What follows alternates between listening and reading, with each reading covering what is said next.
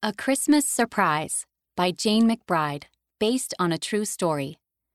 Have a happy family Christmas. Wrap your hearts in love this year. Children's Songbook 51. Anna's heart sank as she walked into the room and saw the Christmas tree. The water heater in their house had burst, and water was all over the floor. Dad was still trying to clean up the mess. The few presents under the tree were completely soaked. Anna and her little brothers grabbed some towels and tried to dry the presents. But it didn't really work. They were a soggy mess. Anna's family was going through a hard time. Her dad didn't have a job right now. Her mom was going to have a baby soon, and she felt sick a lot. And now they wouldn't have any presents for Christmas. That night, as Anna got ready for bed, she could hear Mom and Dad talking in the kitchen. What are we going to do? Mom asked. It sounded like she was crying. We don't have enough money for the house payment, and now we don't even have presents for the kids.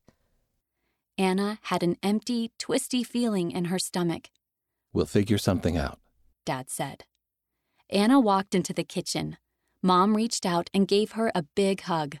With her arms around Mom's tummy, Anna felt the baby move. She smiled. We have a new baby coming. You always say that a baby is a miracle. Mom smiled back. That's right. We have a lot to be grateful for. We have each other. Dad said. He kissed the top of Anna's head. It'll be okay. On the way to her room, Anna heard her brothers crying. She sat down on David's bed. Everyone is so sad, David said quietly. And we won't have any presents, Robbie said, sniffling. It'll be okay. You'll see.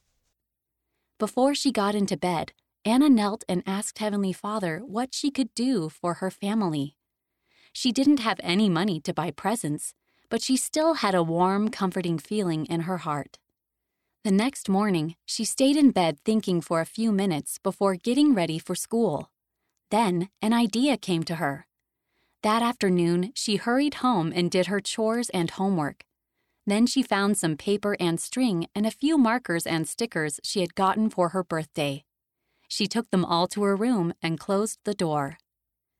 Anna almost laughed when she thought about how surprised her family would be.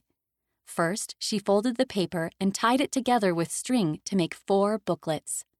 She chose a star sticker to put on Mom's booklet and a planet for Dad's.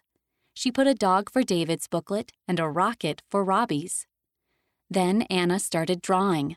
For Mom, she drew a picture of herself sweeping the floor. She drew a picture of herself cooking dinner with Dad, one of her playing soccer with David, and one of her reading a book to Robbie. It took her several days to fill each booklet with pictures. Finally, it was Christmas Eve, and Anna carefully placed her booklets under the tree. The next morning, she gave each person in her family a booklet. I like these pictures, David said. I like playing soccer. They're not just pictures, Anna said with a sparkle in her eyes. They're coupons. The pictures all show things I'll do for you. This is the nicest gift you could have given us, Mom said as she looked through her booklet. Anna was thankful that Heavenly Father helped her think of making Christmas coupons. A new baby was coming, and with Heavenly Father's help, everything really would be okay. The author lives in Colorado, USA. End of the story A Christmas Surprise. Read by Amanda Saria, Shannon, Rena, Wes, and Sean Nelson, and Daniel McClellan.